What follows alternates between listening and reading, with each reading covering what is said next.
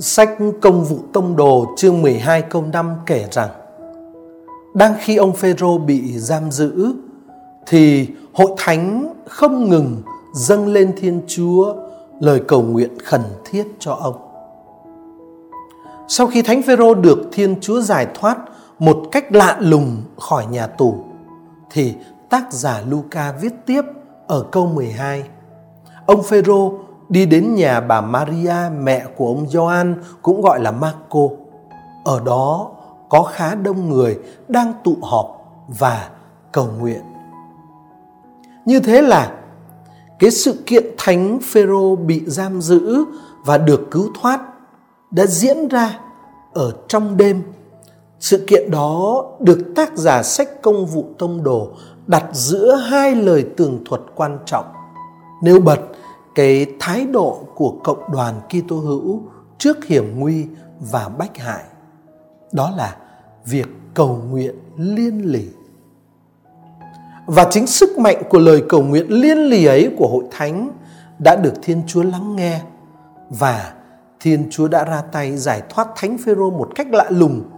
như chính Thánh Phêrô đã thốt lên ở câu 11: bây giờ tôi biết thật sự là Chúa đã sai thiên sứ của người đến, và người đã cứu tôi thoát khỏi tay vua Hérode và khỏi mọi điều dân Do Thái mong muốn tôi phải chịu. Rõ ràng là đối diện với những khó khăn và hiểm nguy tưởng chừng như không thể vượt qua được,